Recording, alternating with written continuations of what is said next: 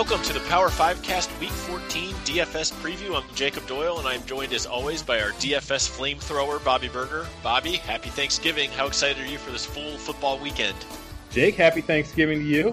I am ecstatic for a full football weekend. Uh, although it seems like college football is missing an opportunity not having any games tonight. Yeah, definitely seems like it. I, I mean, there's no action or anything. I don't pay as much attention to that, but no action. Huh. Normally that's on Tuesdays and Wednesdays towards the end of the year, isn't it? Yes, they missed an opportunity tonight, I'm going to say.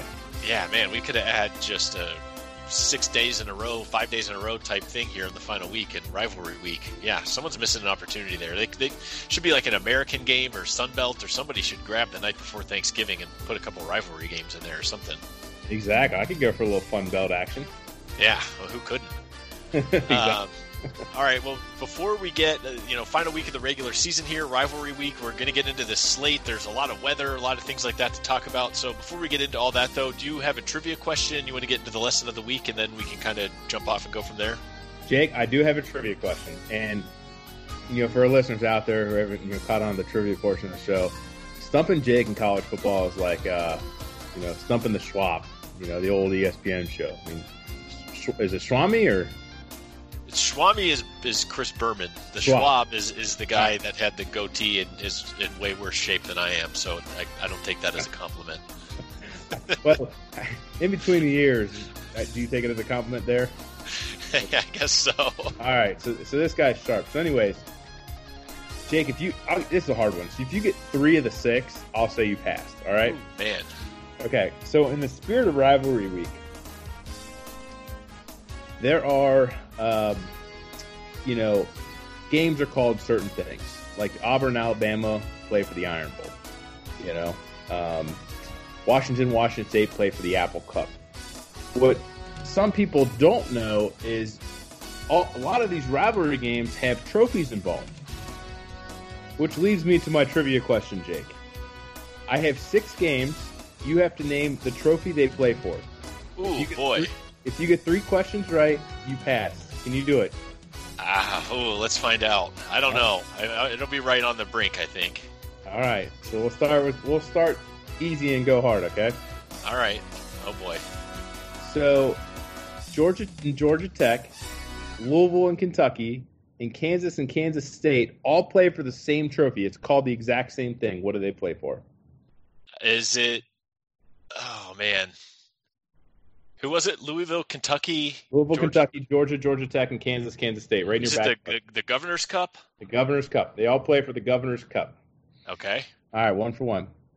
Next one, Minnesota and Wisconsin. What's their trophy called? Paul Bunyan's axe. All right, two for two. Now we're going to get a little tricky here. Oof. Oklahoma, Oklahoma State. What do they play for? Oh man, I don't know. I don't know if I know that one. I just know it as Bedlam when they play each other. Um, what do they actually play for? I don't they, know that one. They play for the Bedlam Bell. Mm. Who knew? No, I did not know that one. You got to get one more. There's three left.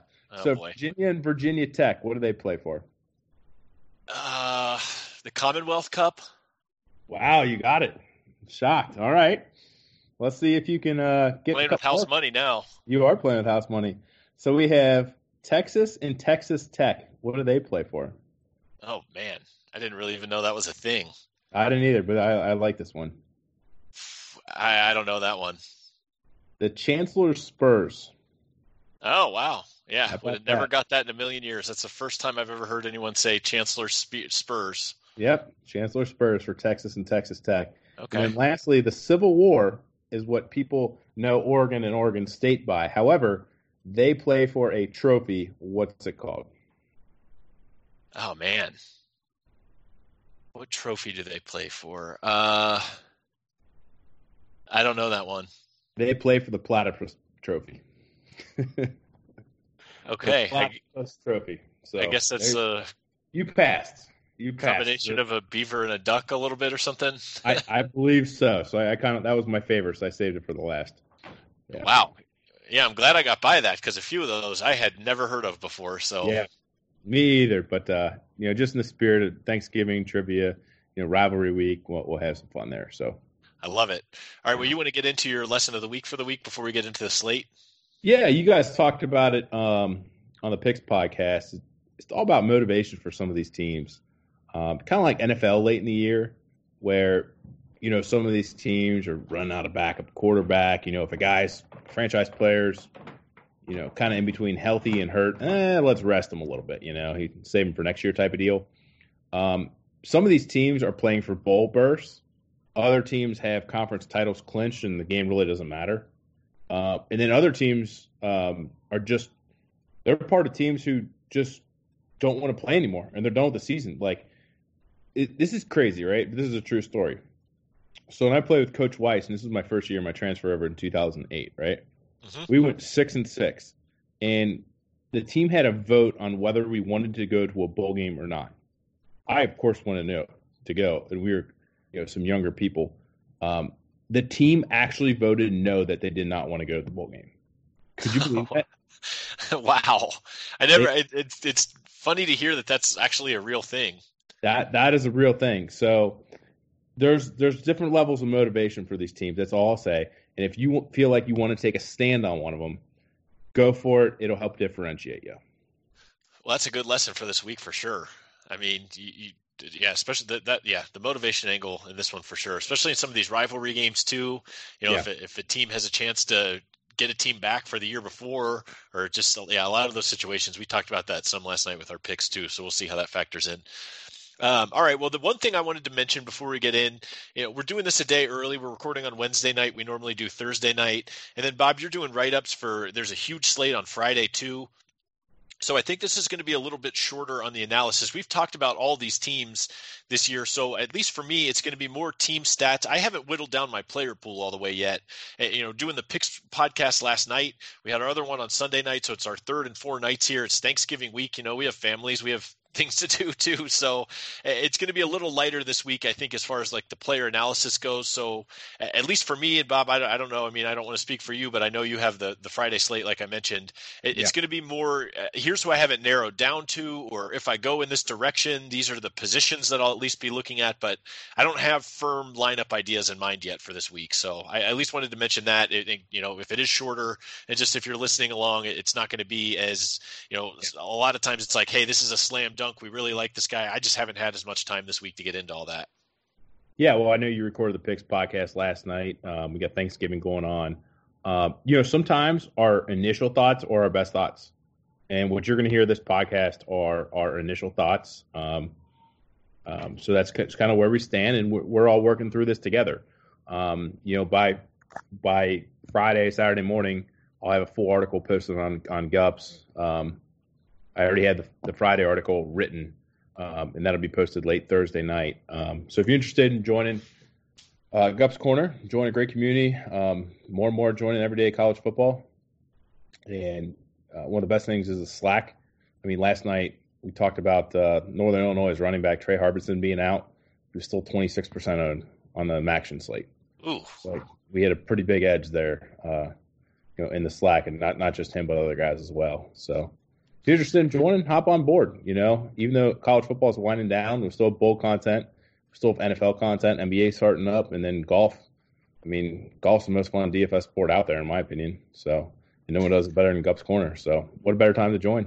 You know yeah well and like this kind of week is perfect like you said i mean we're recording on wednesday night when we don't normally do that but your your yeah. article that'll be out later in the week will be more updated with injuries and you'll have more time to kind of settle in on some of these guys that you're thinking about instead of just more general thoughts i mean this is sort of a, a rough draft talking this through and yes. you'll have a more finished product later in the week so exactly Okay, very good. Uh, let's get into the slate then. We'll start off as we always do with the big red X. I think you had five teams this week on that. Did you want to go over those? Yeah, five teams. So we got Georgia Tech, South Carolina, Michigan, Auburn, and Stanford. The one thing I will say, and I don't know if I actually will play anyone on Auburn or not, but there is a situation I at least wanted to mention when we get to them. The rest of those I'm completely on board with. So, like I said, I don't know for sure if I'll have any plays on Auburn, but I do at least want to talk about a player. Normally we skip right by those. So, Uh, we'll make a note of that. Uh, okay, well, let's get into the will it be close tier as we always do. That's the first tier we go over. We ask ourselves that, and if they get a, if, if the team gets a superpower tag, then we might just play right through it, even though the game's not going to be close, and assume the players are going to get their stats as they're racking up, you know, six touchdowns or whatever it is, even by the third quarter. But for some of these teams, it, it may just be enough for us to stay away. So the first game up is Georgia at Georgia Tech. The spread in this one's Georgia minus 28 and a half. The over under is 46 and a half. We'll start with Georgia. The, the one thought I had on them, Bob, is yeah. Uh, you, you mentioned that Lawrence Cager uh, was he injured his ankle now? I guess it is in practice. Yes, tonight. We just got the report about an hour ago. Okay, so he, I mean, he was already dealing with a shoulder injury, and he was hurt you know, a few weeks before that anyway. So the thing that I was wanted to run by you, eh, you know, D'Andre Swift is, is 7.6K in theory, I like him because Georgia Tech hasn't been good against the run, but that's pretty expensive, and they they do have a good stable of running backs there, and so I don't know in this kind of game why you would give him a full workload when you know that you're going to need him so much against LSU next week. So what I was wondering is, you know, George Pickens at 5.2k, maybe even Dominick Blaylock at 4.9, but probably Pickens. I think that I might have him in my player pool because Georgia's passing game has been absolutely horrendous lately. And with these big games coming up, I mean, if they beat LSU, then chances are they're going to have to beat Ohio State and then Clemson, the top three teams who haven't lost yet this year, if they're going to keep advancing. And their passing game is just going to have to be better. So against a team like Georgia Tech, that might be an opportunity to kind of keep eh, some of these younger guys in the game. Pickens and Blaylock are both freshmen. So that was kind of my angle of wondering, you know, especially with Cager banged up, if, if any of these guys are worth a play in your mind just thinking that maybe they'll get more volume and try to get at least a little something established with Fromm. Yeah, just I mean, just from talking to people I know from uh, you know playing football at Notre Dame, and some of them since moved on to careers in the NFL and stuff like that. So I mean, my sources say Georgia's NFL guys at every position but wide receiver. So um, yeah, I, I, think that would be a prudent um, way for Georgia to go about this. Um, now, knowing Kirby Smart, I'm not sure he does the most prudent things on offense from time to time but Pickens would be my guy uh, because it seems like he has the most targets and he's done the most with them. Um, so I would be Pickens. I, I wouldn't play Blaylock. It, Pickens would be my guy there. Okay, and then Jake Fromm at six point nine is yeah. just way too expensive. I mean, that's crazy that he's priced that high with the way that he's been playing. So, yeah, I mean, that's the one thing I wanted to ask you in this tier, you know, with this game being in this tier. Obviously, Georgia doesn't get the superpower tag because of their offense. So, uh, and then we xed out Georgia Tech, so we can keep rolling to the next game. Clemson at South Carolina. The spread in this one is Clemson minus twenty five and a half. The over under is fifty one and a half. Clemson does get the superpower tag. Uh, note that was that Justyn Ross had a rib injury and it was a shoulder for Amari Rodgers. They both were hurt for their last game, but then they had a bye last week, and it sounds like they're both probable. So is that what you're hearing? And what do you think about those guys? How are you attacking this game here? Yeah, I'm hearing they're probable. Um, I think Ross had a uh, one of them had a rib, one of them had a shoulder injury. I think Ross had the rib, Rodgers had the shoulder. Mm-hmm. Uh, but Dabo came out in a prep conference and said these guys are good to go. I, I think Dabo sees what um, what I kind of see here with South Carolina they actually have a pretty talented roster. They're 22 in my recruiting mashup. Um, you know, you have to be pretty talented to beat a team like Georgia. The thing with uh, South Carolina is they're just so poorly coached, um, and they just do dumb stuff, and they play a really hard schedule. So a lot of people just don't think out of South Carolina is any good at all. When in reality, they have upside to beat a team like Clemson. Um, and I think uh, Dabo knows that, so he's going to play these two guys. Uh, starting at the top with Trevor Lawrence, you know he's run the ball a little bit more this year. Um, you got to like that. Travis Etienne, he's always in play. Um, South Carolina is probably a little bit better against the run than the pass. You know, kind of looking at numbers here. Um, wide receiver wise, wh- where you kind of stand there, Jake? Yeah, uh, I just did want to mention Trevor Lawrence at eight thousand and and Travis Etienne's eight point four. Yeah, at, at receiver, you know, I, I, might play Tee Higgins at 6.5K just because, I mean, Ross at 6.3, he hasn't really had that good of a year anyway. And eh, with, with being a little banged up, I, you know, with Higgins only 200 more, I think I would prefer that. And then Rodgers is 5.4K, and he's kind of been hit or miss. Uh, Diondre Overton, who I played a few weeks ago when he was at 3.1, he's had three or four catches in every game here with these other guys banged up. He's at 3.8 now. I think I might give him a shot because if they do go up in this game, I could see that Ross and Rodgers kind of having an early game where they just want to keep them at 100% and make sure they have them for the, the big moments. And maybe Overton gets a few more catches later in the game. And, and he's actually been involved early.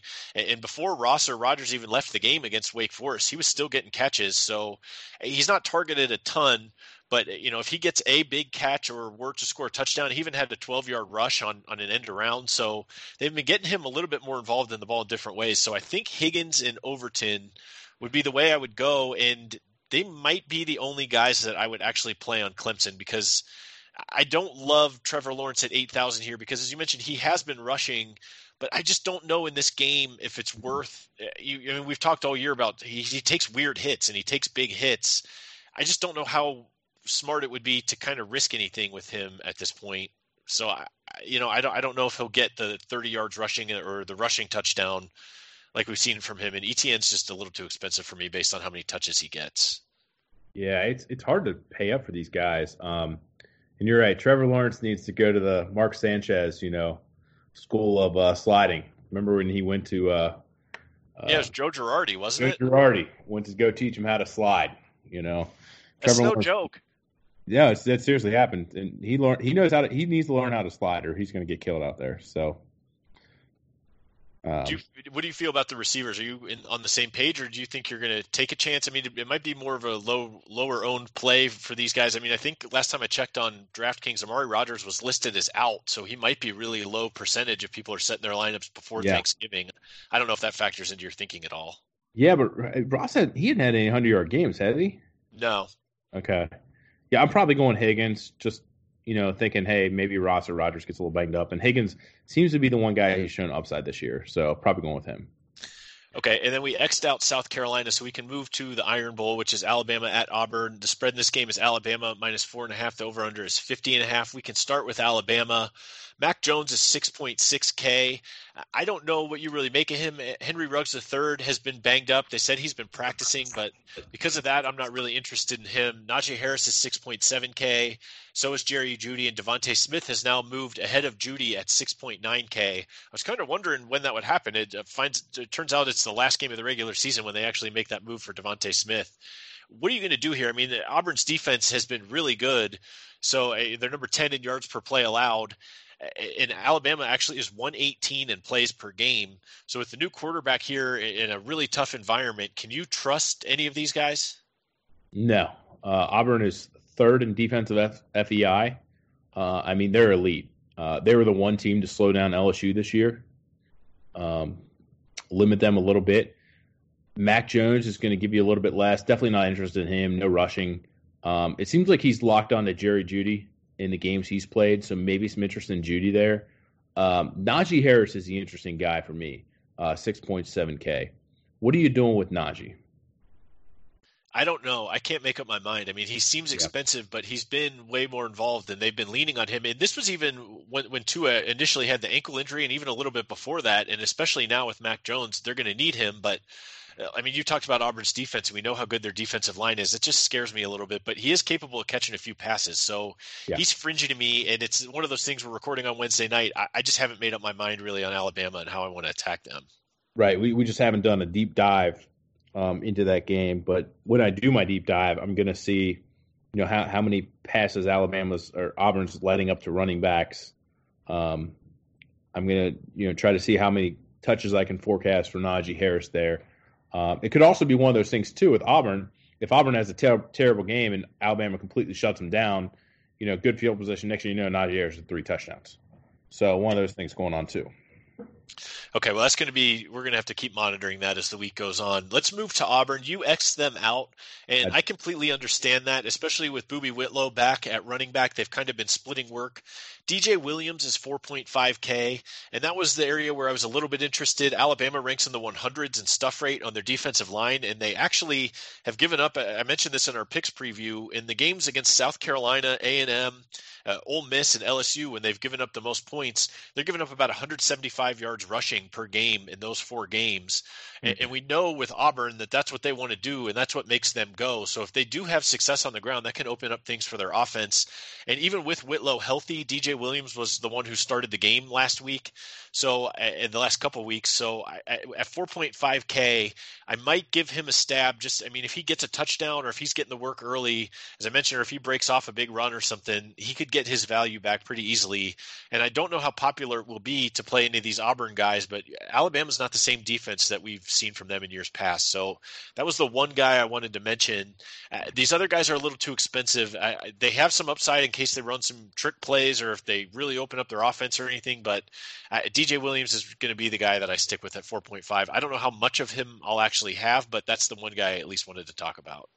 Yeah, it's interesting. I mean, looking at the advanced stats and seeing Alabama, you know, 43rd in um, defensive running success rate with the schedule they've had is uh, not used to seeing that. Yeah, definitely not. And with a running quarterback, it might open some things up for the ring. But like we said, I mean, he splits with with Boobee Whitlow right. and, and, Shaun Shivers even a little bit too. So I guess that's split, yeah, I, would like him more if he didn't split. Yeah, well, it's just the fact that he's the starter and he's way cheaper. I mean, he's fourteen hundred less than Whitlow, so mm-hmm. I, I, might sneak him in and just if I'm looking for savings or whatever, because we were talking about it. Savings do seem a little tough this week, so I guess we'll just sure. see how that one goes. But I at least thought that was worth mentioning. Uh, we, we can keep moving then to Notre Dame at Stanford. The spread in this one's Notre Dame minus 16 and a half. Over under is 51 and a half. Let's start with Notre Dame. Ian Book at 8.3K is one of the more expensive players on the slate do you like his rushing upside enough? I mean, he's going to have to put up some pretty big numbers, probably either get a rushing touchdown or hit the 300 yard passing bonus and have a few more touchdowns, it seems like, to be able to hit that value. Stanford has really just been falling apart, though. And, you know, we saw when a guy like Anthony Gordon was 8.5, he threw for over 500 yards. And that was without any rushing, uh, you know, upside or anything with him. So Ian Book wouldn't have to throw for quite as many if he does get some rushing. So how do you feel about him at a price like that? Uh, I need to watch the weather here. Um, I'm seeing like half inch of rain, 15 to 20 mile per hour winds, mm. and Palo Alto of all places, which is weird. You kind of expect perfect weather out there. Um, so if, if it's bad weather like that, there's no sense playing a quarter, any quarterback, let alone Ian Book at 8.3K. Um, and that would be a big bump down to the pass catchers, Chase Claypool 6.5 and Cole Kmet, the tight end at 5.7K. Um, if the weather clears up, Chase Claypool, you know, 6.5 you can just play him by himself. Um, it seems like in the last couple games, he's him and Book have really developed uh, a connection there. You know, some of the back shoulder throws, some of the you know all that kind of stuff. He's really stepped up. You know, for Notre Dame when they needed him here um, lately, at least. Um, he's got 17, 7, 9, and 12 targets in his last four games. Oof. Well, it's good to hear about that weather because I mean I was ready to pound Claypool. I, I mean I was going to play him like crazy. Yeah. So I mean, at a price like that. Okay, so Tony Jones Jr. then is 5.6. I mean, it seems like Notre Dame's going to be able to score in this game no matter what, some one way or another. So if the weather is bad, do you like Tony Jones Jr. there? I mean, we were talking in the Boston College game, Jafar Armstrong didn't get any work. Jahmir Smith, I think, only had three carries. So it seems like the backfield is pretty much all to Tony Jones Jr. at this point. Yeah, so the Notre Dame running stats are all messed up because they've had guys going in and out of injuries all year long. You know, Jafar Armstrong didn't play for a little bit. Bit Tony Jones was banged up for a little bit. Um, it's kind of a hot hand approach at Notre Dame. Jones is not your cash game play. He is a hey, he can get 25, 30 carries when times are good, and Brian Kelly just says, hey, we're just going to run the ball. Or other games, he'll just get six or seven, and Brian Kelly abandon the run and throw the ball the entire game.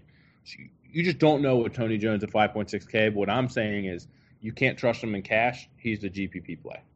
Well, it's one of those things too. You know, Stan- Stanford's defense is 95th in yards per play, so you, that that looks good. But it's one of those things that you were talking about.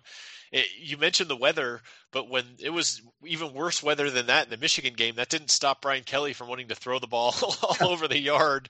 Anyways, so that's kind of the scary thing with this game. Yeah, unbelievable. Uh, and yeah, Stanford has been bad on defense. I mean, I got them 119th in um, success rate against the run and defense this year. So that that would that's a good stat for Tony Jones right there. Okay, we xed out Stanford, so we can keep moving to the next game uh, for the Platypus Cup. Oregon State at go. Oregon. Yeah, right. Uh, the, the spread this one's Oregon minus 19 and a half. The over under is 65 and a half.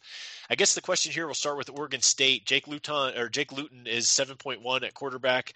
Jermar Jefferson is 5.6 at running back. Artavis Pierce is 6,000 at running back. I was a little surprised to see him more expensive than Jefferson. Jefferson's carries have been going up the past few weeks. He was banged up and injured for a lot of the season, but he's gone from I think it was 8 to 14 to 21 carries or something like that over the last few weeks. So at $400 less, he at least seemed a little bit interesting to me. But my question is: Is Oregon able to bounce back? And we've seen them get exposed on their past defense when they've, they've played, you know, Washington, Washington State, Arizona State, those type of teams. They know they're playing in the Pac-12 championship game anyway. So, what is their motivation here? And would you be looking to attack at receiver or running back, or what are you thinking for on the Oregon State side? So you're an Oregon State guy, Jake, and I gotta because you're, you're a pretty humble guy. So Jake is projected to go eight, two, and one in your preseason over unders. I think. Yeah, that's what it looks like right now. I mean, Maryland is plus 22 at Michigan yeah. State. If they win, that will push. Okay. West Virginia is about plus 13 at TCU. If they won, that would push. So I'll be eight two and one if both those teams lose. I'll be six two and three if they both win, or seven two and two if it's one and one of whatever. I can't lose any more than two gotcha. out of eleven. Okay. Fortunately, I'm going to go four and one. I think um, big egg in my face being Wisconsin. Anyways, um, so say that is You're so, one lock and the other four hit. Oh, unbelievable. Uh, but anyways, Oregon State. I bring that up because you had the over. So you know Oregon State. You've been watching a lot of their games that aren't on the Pac-10 network, um, Pac-12 network. So I'm going to turn this one over to you and see what you think on Oregon because there's also some motivation kind of going on here that I'm just not sure what Oregon team we're going to get. Yeah, well, and Jermar Jefferson, I just talked about at the running back situation. I would play him over Pierce for sure if I were to do that. I'm not going to play Luton. He doesn't have any rushing upside. Isaiah Hodgins at 7.8K is just so expensive at receiver. Uh, CJ Flemings, I, I wonder about him. He's stepped up a little bit lately. He's only 4.8K. He, he's 5'5", 140 pounds, so he is just a tiny guy. But, uh, you know, he's done pretty well at 4.8 I do have a little bit of interest in him, and if I were to play anybody out of the receivers on Oregon State, because it looks like Trevon Bradford, who was back, he was out most of the season, came back and then got hurt again. It sounds like he's probably going to be out again, and they actually lowered his price down to 4.4. So if we find out that he's going to play, I'd be a little bit interested there. But it seems like with him out, then Flemings is the number two guy at 4.8. So I would be interested there, and I think he might be worth a flyer just because, as I could talk about, we don't really know what we're going to get out of Oregon here, and they had given up 710 yards or something like that, or right around there to Washington and Washington State, and we made a note of that, and then they gave up over 400 to Arizona State. So it really does seem a little bit fluky that at the beginning of the year when Oregon, we've, we've talked about this, was playing Nevada and Montana, and the first game for Bo Nix in that Auburn passing game, and Cal and Stanford and Colorado and those types of teams and, so they kind of had their defense propped up. I mean, they were number one in SP plus for a while, and it does seem like they've got exposed a little bit in the secondary. So I, I think it's worth a stab here in, in this kind of game, a rivalry game. This is one of the higher over unders on the board. So if you can get a guy at 4.8K, I think that seems worth it. So Jefferson and Flemings would be my guys. And then if we do find out that Bradford's going to play at 4.4, I would look very closely at him, but just make sure that he's not going to be on limited stat, snaps or anything like that. That sounds good to me. Okay, well, do you want to talk about Oregon then, uh, yes. uh, the home team here, and just sort of what you see? I mean, Oregon State's defense is 117 in the defensive explosive drive rate, 91 in yards per play, number 121 in plays allowed per game. So, what are you looking at here with Oregon? Is this kind of a smash spot for them, or what do you think? It's a smash spot in that they're going to score a lot of points. Uh, for us fantasy players, it's rather difficult, um, especially at the running back position. Um, C.J. Verdell and Travis Dye, they split carries all the way up and down the field then they get to the five yard line, and this Cyrus Habibi Likio guy, 4.8K, um, is just become the goal line specialist. Had another two touchdowns last week. Literally two carries, two touchdowns. Um, so it's really a three headed monster in the backfield. So as good as the matchup is, and it's an awesome matchup for these running backs against Oregon State, you really can't play him. Um, Justin Herbert, 7.7K. He just hasn't run the ball this year. He's just not doing that in Oregon's offense. Um, he could do 300 yards and three touchdowns, but I'm just, I, I feel like that's his upside right there. Um, the wide receivers are where it's interesting. So ever since uh, Jacob Breeland, the tight end, got hurt, um, it's been either Johnny Johnson the third at 5.6k or Juwan Johnson at 5.6k, which is hysterical because they're both Jay Johnson when you look on DraftKings. So you have to make sure you press the right guy, or it might actually be better than just a guess and see which guy you like there. Um, because both of them have kind of alternated big games here lately. Do you have a favorite, Jake, between Johnny and Juwan? Uh, not really. I mean, I'll probably play a little bit of both. I mean, Johnny Johnson the third, I think, will be more popular because he had the monster week last week. But Juwan Johnson has been pretty reliable himself. So, yeah, I, I don't know. I mean, maybe Johnny Johnson the third would be more of the tournament guy, Juwan Johnson more of a cash guy. But I mean, I think that they can both. They're both playable really in any spot. Sounds good. Just got to get the right Johnson. yeah, it, I'm surprised that Jaylon Redd at 5.8 is more expensive than both of them. Yeah. And then Spencer Webb at tight end at 4,000. I mean, he has had a couple touchdowns since Breeland went down, but I just don't really know if I need. maybe if I'm desperate for savings or something like that, I could look at him. But when he was 3.4 earlier in the year, he was a lot more interesting. Sure, I hear you there. Uh, I actually do think I'm going to play Verdell though at running back. If he can, I, feel like he's got a, a, really good chance to get a hundred yard bonus. So you okay. know, I, I, don't know. I, it's just I'm, I'm having a really hard time with running backs this week. I mean, like a really hard time. It's I'm like having a hard time even come up coming up with two or three. So I, you know, I, I, do hate the fact that Habibi Likio does get the goal line carries. So maybe Verdell could break a long run or something, and then to have 100 yards and a touchdown, you start getting there. But yeah, I don't know. I mean, it, you you hit it pretty well though on that one. Um, all right. Well, if you're done with that one, we can get into the be picky tier. It's Louisville at Kentucky. The spread, and this one is Kentucky minus three and a half. The over under is 52 and a half. We'll start with Louisville. Uh, the thing I found interesting in this one is just sort of the contrast of styles here. Kentucky is number two in the nation in the fewest plays allowed per game, and Louisville's defense is number 109, and they, they allow so basically about the 20th most. So it, it kind of worries me with Lynn Bowden Jr. being the quarterback. We can talk about them in a second at Kentucky, though. It seems like maybe they have a chance to control the ball a lot. So does that worry you with the Louisville guys in this situation, or are you still going to fire away on them? It seems like the prices went up on all of these guys after last week. Yeah. so I don't, I don't know how much you follow horse racing. You follow horse racing a little bit? I do not. Okay, so I, I don't really uh, you know, unless you know for the big big time races, whatever, I'll dabble, whatever, just to have some fun. Uh, but anyway, sometimes you know when a horse is racing at a uh, just a regular track, say it's like River Downs here in Cincinnati, then he goes up to Churchill Downs and races. We call that horse going up in class, and that's what Louisville has here. You know, you're, you're going from the ACC and some of these powder puff defenses that run super fast to an SEC defense, uh, plays slow and has a a lot better players than you're accustomed to in the ACC. Uh, so yes, I am mightily concerned um, uh, about Louisville this week. Is there anybody that you have your eye on at all uh, for that? Uh, Tutu Atwell is the guy. So he's 6.4K, but this guy just he just can't stop getting targets. Um, he, you know, he he he's only getting eight targets a game, but he has over a thousand yards and 11 touchdowns. Yeah. So you gotta like that big playability. Um, can he do it against Kentucky? I don't know, but you know, he's the one guy from Louisville I'd be interested in. Okay, let's move to the Kentucky side of things, and I, I agree with you on that. Well, um, so Lynn Bowden Jr. is. I was wondering where he'd be listed. I was like, would they actually list him at quarterback, or they did they have him in the system at receiver, and they would keep it there? They do have him as a quarterback at seven point three K, and it's. I don't have any receivers listed for Kentucky or anything. It's basically all running game.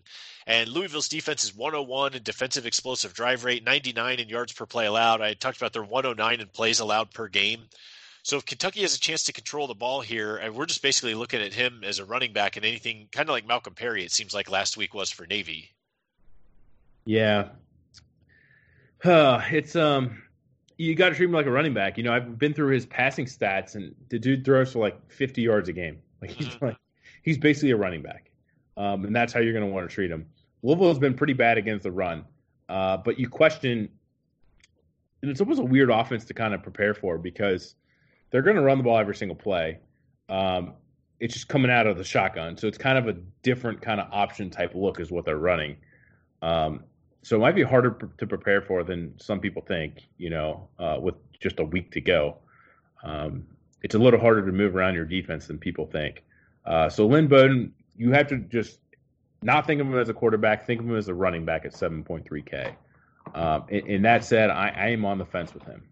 If you do happen to get a, a, passing touchdown or something too, then that is just a bonus. You know, maybe in a rivalry game here, if they have something yeah. dialed up, some sort of trick play or something, I, am going to be in on him just because he's one of my favorite players in college football, and Kentucky has not been on the slate since he's been listed at quarterback. And I'm going to be watching this game, and I love this rivalry game, so it, it's just going to be fun for me to have him going. And I mean, that's that's about yeah. the squarest thing you can say. But I, I mean, it's Thanksgiving week, and I'm going to be watching a lot of football, so I at least might as well have some fun with it. So yeah, he he has upside too. I mean, he has rushed yeah for I think over 200 yards once. He had 196 in one of the games, so eh, you know it's no joke. I mean, he could easily end up with 150 rushing yards and two touchdowns. And like I said, who knows if they have something dialed up in the passing game at all because it really can catch you off guard when they run 12 plays in a row and then all of a sudden they sneak someone out or try something else. So, yeah, yeah, I, I am going to play him just because, like you were saying, Louisville's defense is bad, but then there's sort of a, a, a cluster with the running backs with AJ Rose at 5.3, Kavosiey Smoke at 5.2, and then Christopher Rodriguez Jr. is 3.7 those guys all seem to be splitting work. So, you know, if you're going to have anyone on Kentucky it almost seems like you'd have to go really cheap with Christopher Rodriguez Jr. and hope he breaks one off, or I don't know. Kavosiey Smoke at 5.2 isn't that expensive, but all these guys seem to be right around between like eight to 12 carries. Yeah, it's hard hard picking who's going to get the workload. I agree with you there, Rodriguez or bust. Um, one thing about Kentucky, you know, and this is the spirit of horse racing because it's a you know horse racing country in Kentucky and Louisville. Kentucky is moving down in class, so it's almost like you're at uh, you know Belterra Park here in um, northern Kentucky, and a horse is coming down from Churchill Downs the race. You, will see people lined up at the betting window to uh, take that horse because he's down in class, and that's the that's what we're getting here with Kentucky. Hey, all right, I love it. Um, okay, well, let's move to the next game. It's Ohio State at Michigan. The spread this one's Ohio State minus nine and a half. The over under is fifty one and a half. Bob, I got to tell you, I might be xing out this game altogether because the, wow. the weather the weather scares me to death. It sounds like it's going to be some sleet and just kind of nasty and, and windy. Also, Justin Fields, it sounds like his thumb is a little bit messed up, so eh, he fumbled twice last week. I, they have bigger fish to fry. I don't know how much they're really going to want to do with him. Eh, eh, Michigan's both these are very good defenses, top five defenses. I just don't know what to do in this game. I mean, because Shea Patterson had been playing better, but with the weather, you know, we X them out altogether. So, I mean, is it just J.K. Dobbins here? Because I know you don't normally like to play Ohio State receivers. So, what are you thinking sure. with Ohio State then? I, I'm, I'm, I've seen the weather is okay. I'm, I see about 10 to 15 mile per hour winds, um, maybe some light precipitation. Uh, the, the forecast I'm looking at right now looks like it's going to hold off until after the game. Mm. Um, but yes, I, I, I fade Ohio State wide receivers, especially with Justin Fields, who has yet to I think throw for he's he hadn't thrown for 300 yards. I'm not sure he's even got to 250 this year. Um, he could still do well though, but he, I think he'll take some stacks in this one. Um, J.K. Dobbins is the interesting guy for me. 8.1K. I mean, this dude got like 36 carries last week, and even at you know he was pretty inefficient, but even at four yards a pop, 36 carries, you happen to get two touchdowns, you're going to hit value for sure. Um, and it's hard to find running backs who are going to get 36 carries. Uh, and if the weather's worse, yeah, they might even get some more. You know, it, they're they're not going to run the ball any less with the weather being bad. So I think Dobbins has to be in our player pool just with that workload. It's just so so high. And if Michigan starts to turn the ball over with you know Shea Patterson, give him a couple short fields, game gets out of hand.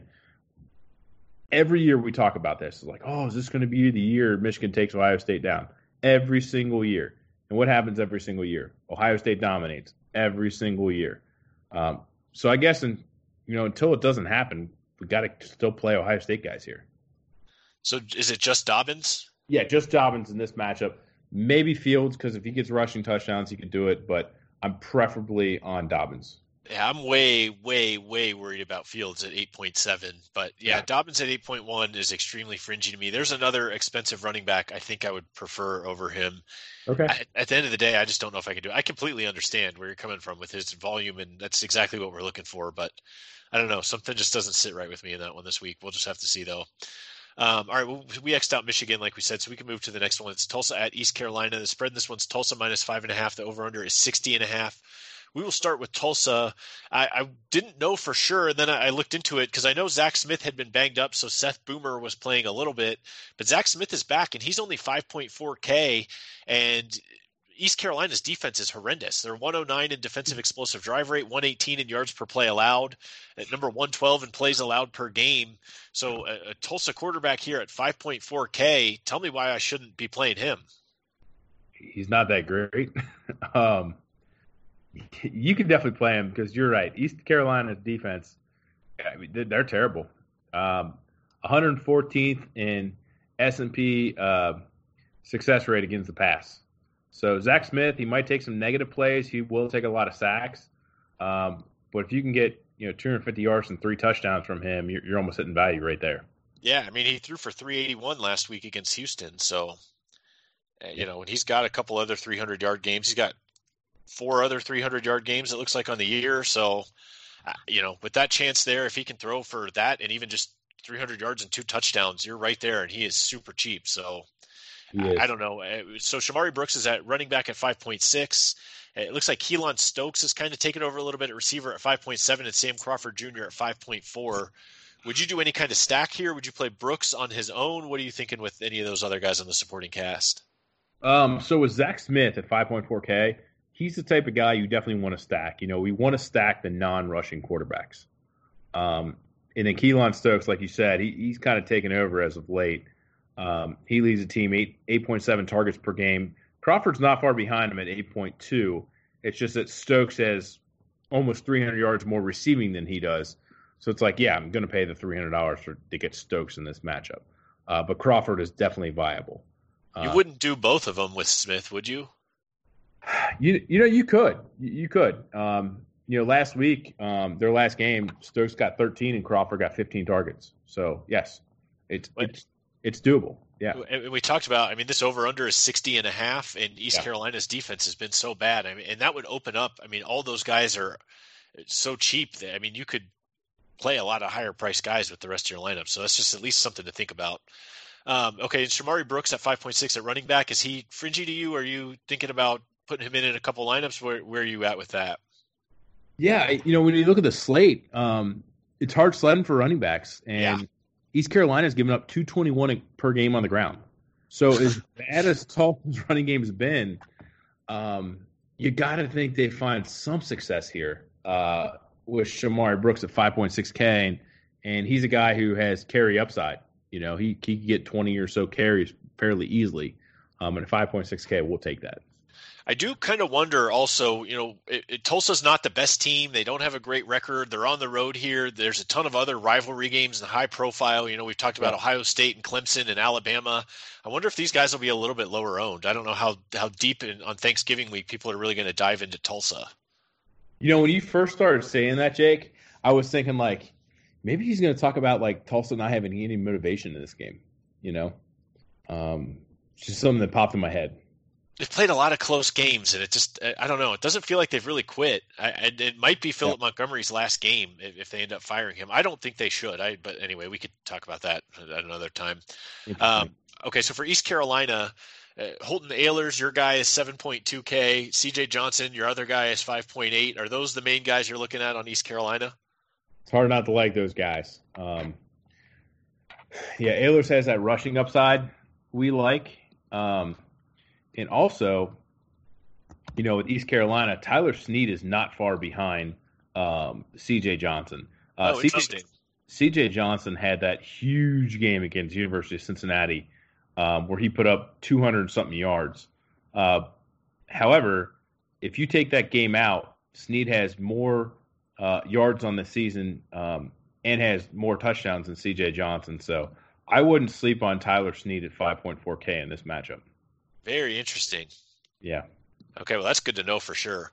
All right, well that's that's good to hear on the Tulsa East Carolina thing because those are teams that I know less about, so it's good to know that there are some options there. Um, all right, well let's get into the next one, which is Wisconsin at Minnesota. The spread this one's Wisconsin minus two and a half. The over under is forty six and a half. This is another one where it seems like there's going to be some sketchy weather and some sleet, and uh, you know, so Jonathan Taylor at eight point five K he's had three straight 200 yard games. So this is what I was thinking is I, I would play him over Dobbins. Okay. Minnesota's been pretty weak up the middle. They were last time I checked, they were like 114 in stuff rate or something like that. So uh, we know what Wisconsin wants to do, and if if their offensive line can move Minnesota out of the way and they can keep you know manageable situations for themselves, it seems like Taylor could have a big game here. I mean, because they're not they, they were like in the 70s in line yards also. Yeah, 74 in defensive line yards. So I mean, are you making a stand and picking Dobbins over Taylor? Or are you going to have both of those guys in different lineups? What are you thinking there? Is that is that the only way? I mean, is it even worth looking at anybody else on Wisconsin with this potential bad weather? Because I think it's going to be a little windier. Yeah, it, it, I'm going to have to do a deep dive. As of right now, I'm going to have shares of both and kind of mix and match there. Um, but I, I, need to do a deep dive on this game. And the weather, you know, heck, we're only Wednesday. You know, usually record this on Thursday. We know exactly what the weather's going to be. No, not exactly, but a better idea what the weather's going to be Saturday. Right. So by Friday, we'll have a better idea. Okay, let's move to Minnesota then. Tanner Morgan is 6.1, Rodney Smith 6,000, Rashod Bateman 5.9, Tyler Johnson 6.4. Those are the main guys for Wisconsin or for Minnesota, I'm sorry. But are you worried about the passing game? Again, we kind of talked about the weather. Is this just sort of a wait and see kind of thing with Minnesota? Yeah, the thing about Tanner Morgan, you know, and I've I watched his highlight tape when he was at Ryle a couple years ago. UC should got him. Um, he is more of a touch passer. You know, he's not your guy to like zip it in there. The oh, dude's oh, only sure. like six foot six one, and if there's any kind of wind, weather, that really is going to hurt him. Uh, so something to monitor there. So if there's any wind, I'm I'm totally out in the passing game. Okay, well, it sounds like for this game, we just need to keep an eye on the weather report and just see what yeah. that does as the week goes on. I mean, that's the best we can do, like we said, recording on Wednesday night. So, yeah, definitely. Okay, well, let's get into the fantasy goodness tier then, if you're ready for that. Wake Forest at Syracuse is the first game up there. The spread in this one is Wake Forest minus four and a half. The over under is 65 and a half. And Bob, I got to tell you, I love this game. And yeah. You know, going into Thanksgiving, I'm not going to have any time on Thursday, obviously, to be looking at my lineups. Friday morning, the whole family's going to Frozen 2 with my nieces. nice. All right. and uh, going to be watching football games and stuff after that. That'll be in the morning. So it's like, I don't know how much time I'm going to really dedicate to setting a bunch of lineups and being on top of everything. Uh, you know, I'll have a little bit of time probably on Saturday morning to look at it more, but I'm not going to be as on top of it as normal. So with this game being in a dome and being a faster paced game, I just feel yeah. so much better about playing players in this game because we talked about you know we'll have to keep an eye on the the, the Michigan Ohio State game, the Wisconsin Minnesota game, those kind of games, and just across the Midwest and not knowing for sure what what's going to do. You talked about the Stanford one as well. So in this one, this is sort of a, a, smash spot for me where I can put these guys in, and I know if worst comes to worst, I'm really not going to have to do anything there. Do you feel the same way on that one? Is that kind of why it's in this tier? I absolutely feel the same way. And you know, the more I think about it, if I'm Minnesota's head coach PJ Fleck, knowing that seeing the matchup here, I'm calling up the Vikings saying, "Hey, we need to move that game to in that dome because it'll definitely be to our advantage against Wisconsin." Yeah, um, no kidding. Won't happen, but yes, in a dome. Um, Syracuse plays super fast. Wake Forest plays super fast. There'll be tons of plays. Hell, we just saw Syracuse Louisville last last week just completely shot out, and oh, we've seen Wake Forest and Louisville they shot out. So by uh, you know, uh, what property is that in math? Transitional property or something? Yeah, something like that. This game should also shoot out, right? Um, anyway, yeah. yeah.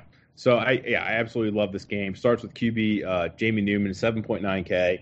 He rushed the ball over 20 times last week, um, and it just seems like you know without Scotty Washington, without Sage Surratt, they're really leaning on Jamie Newman to carry a lot of the load, especially with his legs. Yeah, I definitely like him there, and I like Kendall Hinton too, even though he's a little more expensive at 6.5k.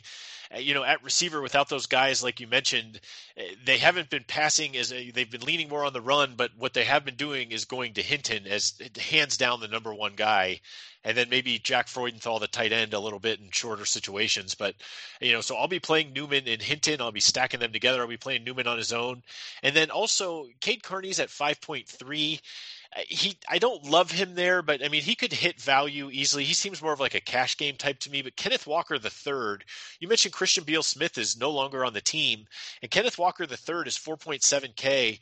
Just as far as his straight up talent, I don't know how much people have watched Wake Forest, but he's the guy of the future for them at running back as, as a freshman. And if he gets even in the ballpark of the same amount of carries as Carney, I like him way better at $600 less. Even if Carney has 20 carries and Walker only has 15, I feel like Walker can do more with them and can bust long runs easier. So I, I think that I'm going to play Kenneth Walker the third also. I don't know how I'll do it if it'll be in a game stack kind of way. I don't know if I'll just play him on his own if I'm trying to find some cheaper things in my lineup. So that's what I wanted to talk to you about. But just as far as his pure talent goes, I, I really like him. So would you work him in with other guys on Wake Forest or in some sort of a, a game stack if you play anyone on Syracuse? Or I mean, because Syracuse defense 118 in defensive explosive drive rate, 105 in yards per play, and you talked about the pace. Wake Forest is number two in plays per game. Syracuse defense is 120, and then Syracuse is number four in, in plays per game, and Wake Forest defense is number 98. So it really is just everywhere you look, this screams fast-paced game. So what, what do you think about Kenneth Walker III? I love him. Uh, I, am actually really surprised that he's not getting more work. Um, it, it, could be one of these coaching biases where they just love the seniors, and a guy like Cade Carney is like a team captain. You know, he's high academic guy. He's a leader on the team. I, I really think all those things are why he's getting carries. Because if you look at the stats, Cade Carney is 3.8 yards per carry in the year. Kenneth Walker is over six yards per carry. And you watched you watch them play Walker's a way better running back. So maybe that you know this Beal Smith guy being out, maybe this finally gives Walker a chance to shine. Well, I, I definitely like him. So let's move to Syracuse. Uh, like I was talking about, would you do any kind of game stack here, just with how fast paced it's going to be? Yeah. Is that the only way you would get anyone in, uh, on Syracuse in your lineups, or would you play any of these guys on their own? Tommy DeVito's at six point six. Moe Neal, who seems like he's been getting a decent workload, is at six point three, and Trishton Jackson is six point eight. So how do you feel about that? Yeah, it seems like uh, Syracuse has like revolutionized their offense lately, and they've gone extremely run heavy, like crazy run heavy, like two to one ratio run to pass. Um, so, so they're only giving up, you know, 500 yards of offense instead of 600 yards of offense to the opposition. Um, Tommy DeVito, 6.6K. With this change in philosophy, I'm just not interested in him. He has no rushing upside.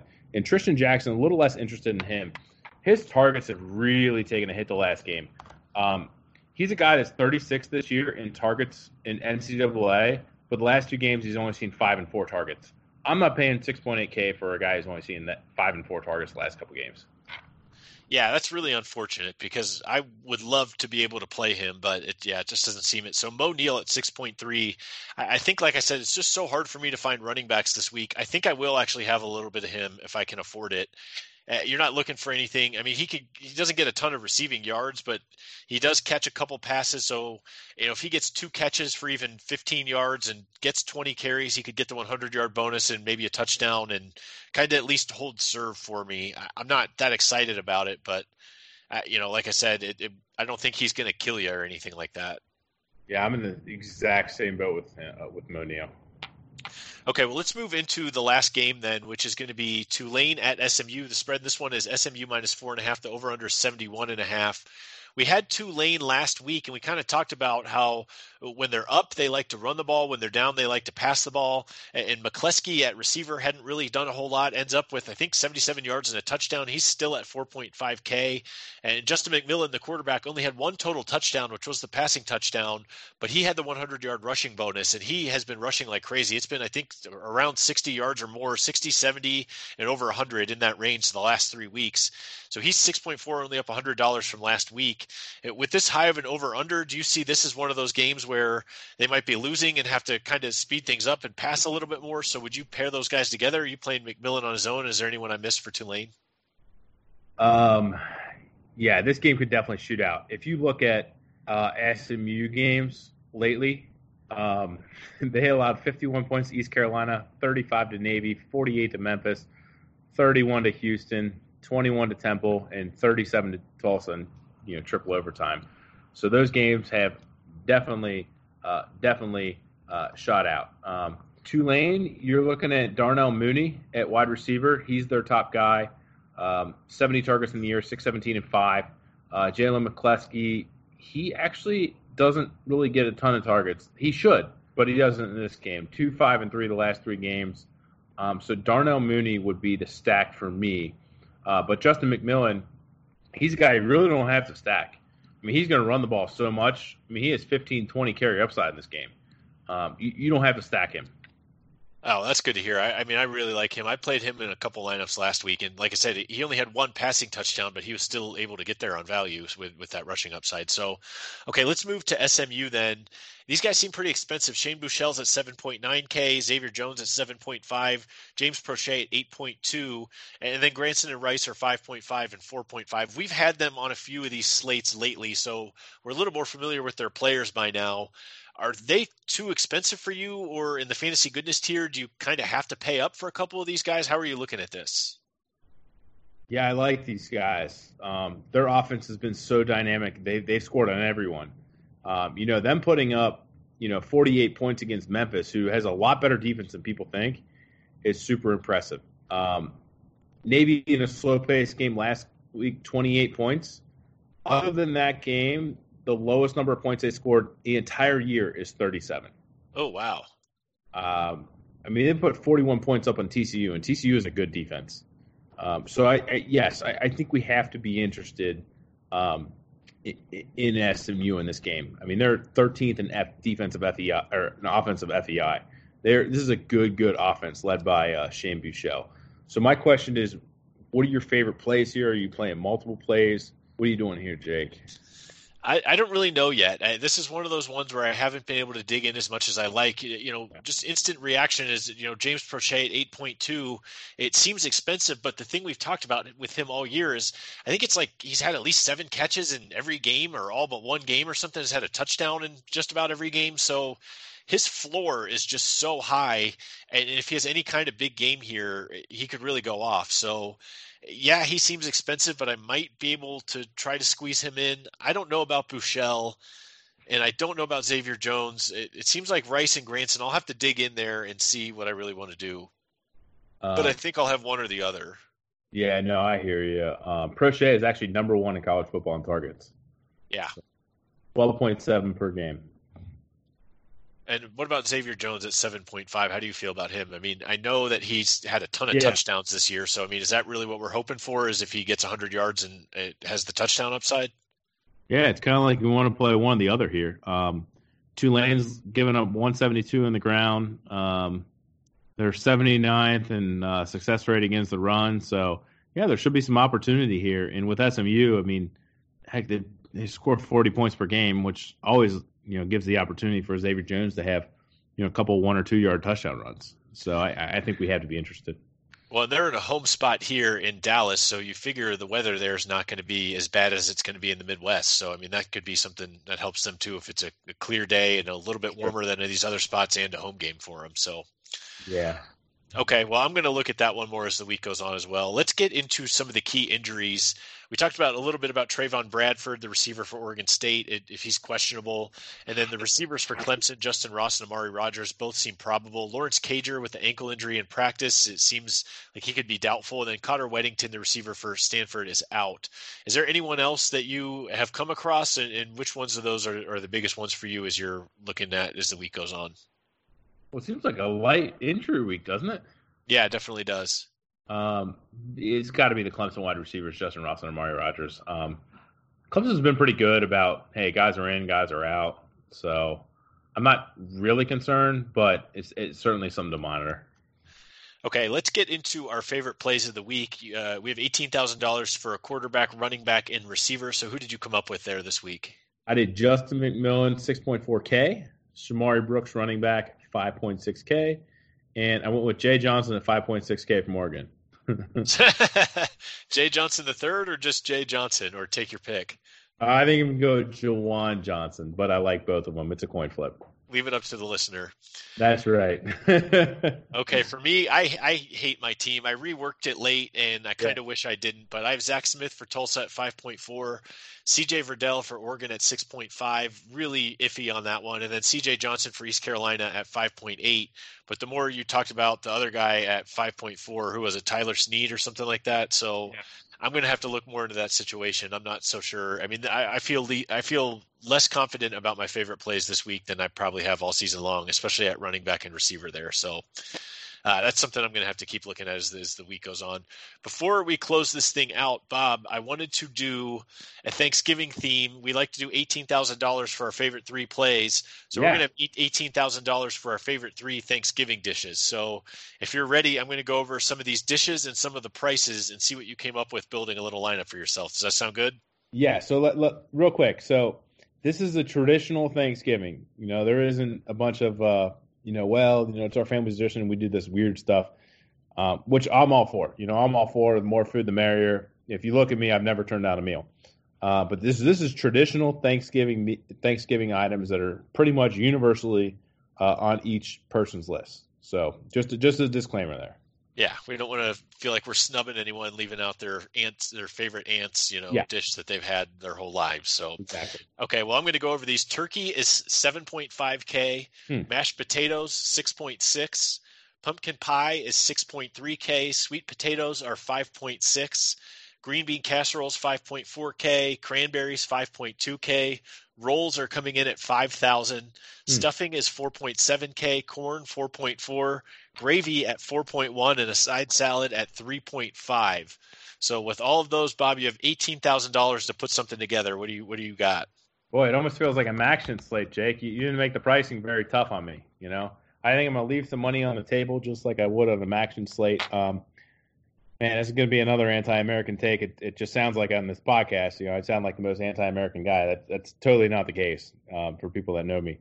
But I'm going to bypass turkey and I'm going to go sweet potatoes at 5.6K. You just can't go wrong with sweet potatoes. Uh, put a little pecan stuff on top, just delicious. So that's going to be the cornerstone of my team. Um, sweet potatoes 5.6K. What about you, Jake? What's your number one pick here? Uh, my number one's turkey. I mean, you have to do it. And for my family thing this year, we're actually doing a smoked turkey and a regular one. Wow. And okay. Yeah, and I, I, my dad has like this big smoker that he does outside, so that's going to add an extra wrinkle to it. So it's 7.5k. I'm paying up for the turkey, and you'll see why in a minute when I go with number two. But what okay. is your second? So, so have you guys smoked this in the past? what's going on here? No, first year doing that. My dad okay. just loves having the smoker. He throws whole chickens on there, pork, all kinds of stuff like that, ribs all the time. Okay. And so we decided to be kind of fun. I mean, we're doing the regular one, and then we're going to have smoked also. So we'll have two turkeys. Well, you have to give us a recap next week of how that is. Hey, well, living in Kansas City, you got to barbecue and smoke everything you can, no matter what. So valid, valid point. Um, so my number two is stuffing at 4.7k. Okay, uh, wow. Yeah, well, you know, a lot of people, you know, you look at stuff and you're like, eh, maybe it ain't that good. But if you're someone who knows how to make some darn good stuffing, I mean that that stuff is unbelievable. You know, I'm a person where you can give me as many carbs as you know as possible. I'm just going to dial it down. There's a tough choice between rolls and stuffing, but at the end of the day, you, you get rolls, you know, 365 days a year if you want. You get stuffing about once a year. So I'm going to take advantage of the opportunity and lock that in at 4.7K. Yeah, I mean rolls in there at five thousand, they're pretty affordable. It's one of those things that kind of can hold the meal together. But yeah, I, I, agree with you ultimately. My number two is actually gravy at four point one. Oh, okay. Uh, yeah, well, I paid up for the turkey so much at seven point five, so I had to go with something a little bit cheaper. Yeah, and, you know, I'm not going to have gravy with the smoked turkey, I don't think, but with the regular one, I mean, yeah. you just absolutely have to have it. I mean, it it, yeah. it, it kind of ties everything together. So I'm, so far, I have turkey and gravy, and I've spent uh, eleven six on those. So, what's your last one? Well, I feel like uh, Tony and Ray Ruberg are gonna get on me for this one. But uh, you ready for this one? I don't know if I am, Bob. So I went with the green bean casserole. All right. So green bean casserole in the state of Kentucky might be a little different than green bean casserole you get somewhere else. Oh, let's hear about it. Well, listen, everything you make in the state of Kentucky is is not healthy. You know, it's like uh, carrots. Like no one just eats just carrots. You know, you, you eat carrots that are glazed. You know, all kinds of stuff on them you know, it's never just the plain vegetable. It's always like got to throw a little little extra juice in that one. So that's what we're getting out of green bean casserole. A little bit of green beans, but a lot of goodness in there. And so I locked in green bean casserole 5.4K. Man, you left a lot of money on the board, but you went for all the sides here. It seems like. So is that your your go to uh, oh, on yeah. the actual meal? You know, when I when I walk by, well, it's I, I think it's you know appropriate to just get a little bit of each. You know, make the host feel happy. You tell everyone, you know, hey, your rolls were good, your stuffings was good, Aunt Barb, your corn was delicious. You know, you just get a little bit of everything. You know, you kind of work the room a little bit. Um, but yeah, you know, you, you, try everything out. The turkey, if I have too much of that, I'll be taking a nap on the couch watching football. So, um, hey, that's understandable. Yeah, that, that's just that's just where I stand. All right. Well, my last pick here is pumpkin pie at 6.3K. This is a, a, big reason why I went with the gravy at 4.1 is so I could get the pumpkin pie in there at a more expensive price. So I, I, mean, the turkey and the pumpkin pie are my favorite things, and then being able to throw the gravy in for cheap with the turkey. Okay. That's just the way to go for me. So you went with more with the sides, but I, I went more with the the number one thing and the side that goes with it, and then the dessert. Because pumpkin pie, it's sort of how you talked about with stuffing, is you don't get it all the time. You know, it's it's sure. Uh, like a once a year kind of thing, or just a seasonal kind of thing. And after the meal, I save a little bit of room, even wait a couple hours or whatever, and then yeah, get yourself a couple slices of that. It, it nothing beats it. So. I, I like it. Um, I, I, will say I'm, I'm I bet like 20% of our listeners are the same way. 80% of listeners probably, you know, down up the pumpkin pie like you are, but I am more carbs over desserts, just not a big dessert guy. So that's just how I've always been. You know, I'm not either. That's the thing. And wow. so I think I think that's why I, I went for it because I, I mean I never I mean I never eat carbs, sugar. I, I, stay away from all that stuff basically all year, and Thanksgiving's okay. like the one time where I can really ramp it up a little bit. So okay. I like it. Okay, well, two different approaches there. You've left some money on the board, but you know those are our favorite Thanksgiving yeah. foods. So now, Jake, I will say, you know, you wouldn't make it in Kentucky. You know, I would not. With no carbs and all that kind of stuff, you wouldn't make. It. yeah. well, uh, good thing I live out here and I can eat lots of the, the smoked meats and all that kind of stuff. It's all it's all very friendly. So, yeah. Okay, well, thanks so much for tuning in. Have a great Thanksgiving and enjoy the games this weekend. It's going to be a great rivalry weekend, last week of the regular season. Hopefully, everyone has a great Thanksgiving with their family, friends, and everything like that. That's really what it's all about. We'll be back Sunday night or early Monday morning, depending on when you listen. I'll be with Tony Ruberg and Ray Ruberg for the College Football Weekly Roundtable. We're going to have a lot to discuss heading into the conference championship weekend next week, but that'll do it for our Week 14 DFS preview. We will see you either Sunday night or Monday morning, depending on when you choose to listen. Again, enjoy the weekend. Have a great Thanksgiving. For Bobby Burger, I'm Jacob Doyle. Until next time, take care.